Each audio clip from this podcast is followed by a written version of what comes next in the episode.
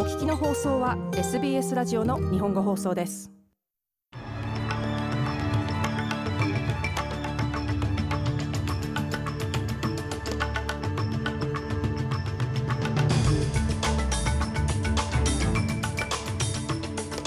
9月27日火曜日午後のニュースをシドニーから大場恵美がお届けします。リチャード・マールズ国防相がウクライナへの追加軍事支援の内訳について擁護しました。ボンダイジャンクションで発生した射殺事件は組織犯罪との見方が強まっています。ビクトリア州警察が人種プロファイリングを行ったとして告発されている件で新たな報告書が発表されました。この時間の主なニュースです。ではニュースを始めます。政府は26日月曜日、ロシア軍との戦いを支援するために、ウクライナに新たに1億1000万オーストラリアドルの支援を発表しました。追加支援にはトラックや砲弾を含む軍用車両70台が含まれていますが、総輪装甲車である砲警や防護機動車ブッシュマスターは含まれていません。また政府は人道的支援として1000万ドルも追加提供することを発表しており、これによりウクライナへの支援総額は7億9000万ドルに上ります。しかし野党や一部の国防専門家からは、今回提供される車両は古く、ウクライナが要求しているものではないとの批判の声が上がっています。一方、リチャード・マールズ国防相は、政府はウクライナが要求していたホーケイ車両、エイブラムス車両とブッシュマスターの追加供給は、欠陥のために行わなかったと説明しています。ウクライナは彼らの戦いに違いをもたらすと思われる品目のリストを我々のもとに持ってきました。それは彼らと話し合いをする上で非常に有益なものでした。我々が確認したかったのは、ウクライナに変化をもたらし、彼らの努力を助け、タイムリーな方法で行うことができるような装備で、それに応えることでした。問題があった戦車や砲警については、ウクライナと話し合いをしています。リチャード・マールズ国防相でした。ウクライナが南東部の村、ルビノピルを奪還したと発表しました。リビノピルはウクライナが反転攻勢を開始して以来奪還された9番目の村となります。しかし軍の代表によると、リビノピルは荒れ果てており、甚大な被害を受けていると述べました。ウクライナのハンナ・マリャル国防次官はソーシャルメディアに、村がウクライナの支配下に戻ったと書き込んだ一方で、奪還した具体的な時期については明言しませんでした。ウクライナのウォルミル・ゼレンスキー大統領は前線を視察しており、自身のソーシャルメディアにも最新情報を投稿しています。我々の兵士や最前線の位置では活発な行動が見られました。今日全方位で兵士たちが前進していました。我々は戦士たちにこのような日がもっと続くことを願います。マムフートの戦いで活躍したホルティーツヤ団を訪問しました。よくやりました。ウルミリー・ゼレンスキー大統領でした。一方、ウラジミル・プーチンはクーデター未遂と言われたワグネルグループによる武装反乱後、初めて河野まで演説を行いました。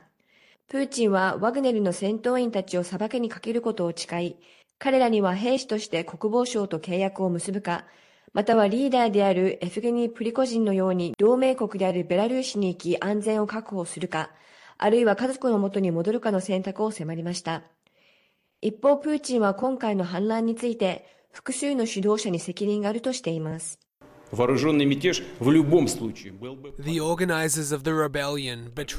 反乱の組織者たちは国や国民を裏切り、この犯罪に誘われた人々を裏切りました。彼らは仲間を射殺するよう嘘をつかれ、死へと追いやられました。ウラジミル・プーチンでした。また、プーチンはクーデター未遂を否定し、単なる抗議であったと主張するエフゲニー・プリゴジンについては言及しませんでしたが、彼の政敵とされるセルゲイ・ショイグ国防相を含む最側近の安全保障幹部らと演説後に会談を行いました。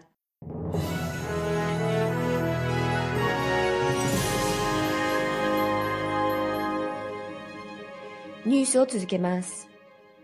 シドニー東部のボンダイジャンクションで銃声が聞こえたとの通報を受け、警察が駆けつけました。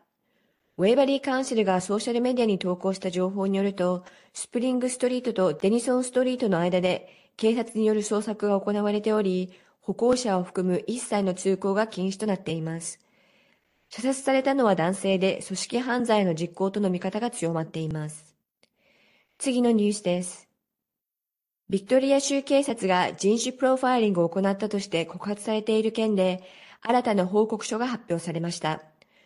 この報告書ではパンデミックの期間中、非アングロサクソン系の人々が不釣り合いに罰金の標的にされたと指摘しています。2020年には COVID 関連の違反で3万7000件に上る罰金が課されてきましたが、インナーメルボルンコミュニティリーガルセンターのデータによると、アフリカ系、中東系、さらにはファーストネーションズの人々が、これらの罰金を受ける可能性が最大で4倍高かったことが分かりました。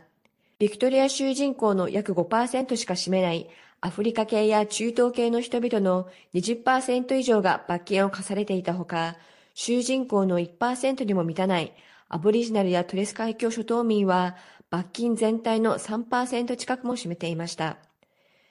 警察アカウンタビリティプロジェクト代表弁護士のグレゴー・ハスパーは、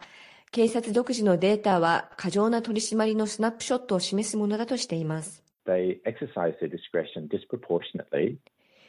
警察は人差別の多い地域で不当に裁量権を行使しています。そしてそのような人々にとっては、警察の不当な接触による信頼の欠如、路上での安全性の欠如、そして罰金という支払う余裕のない圧力がかかるのです。グレゴー・ハスパー弁護士でした。最後のニュースです。ウェスタンシドニーで建設が進められている新たな空港の飛行経路が明らかになり、空港20キロ以内の住民は約70デシベルの騒音レベルを経験することが分かりました。この飛行経路案は、航空機騒音の影響予測とともに、オンラインインタラクティブ、Aircraft Overflight Noise Tool を通じて周辺地域の住民に公開されています。この空港はニューサーズウェル州初の夜間飛行禁止令のない空港となり、週7日24時間飛行が可能となるものです。シドニー中心部から45キロ離れたバジャリーズクリークに建設される53億ドルの国際航空は3年前に着工されており、2026年の後半に開港する予定です。以上6月27日午後のニュースでした。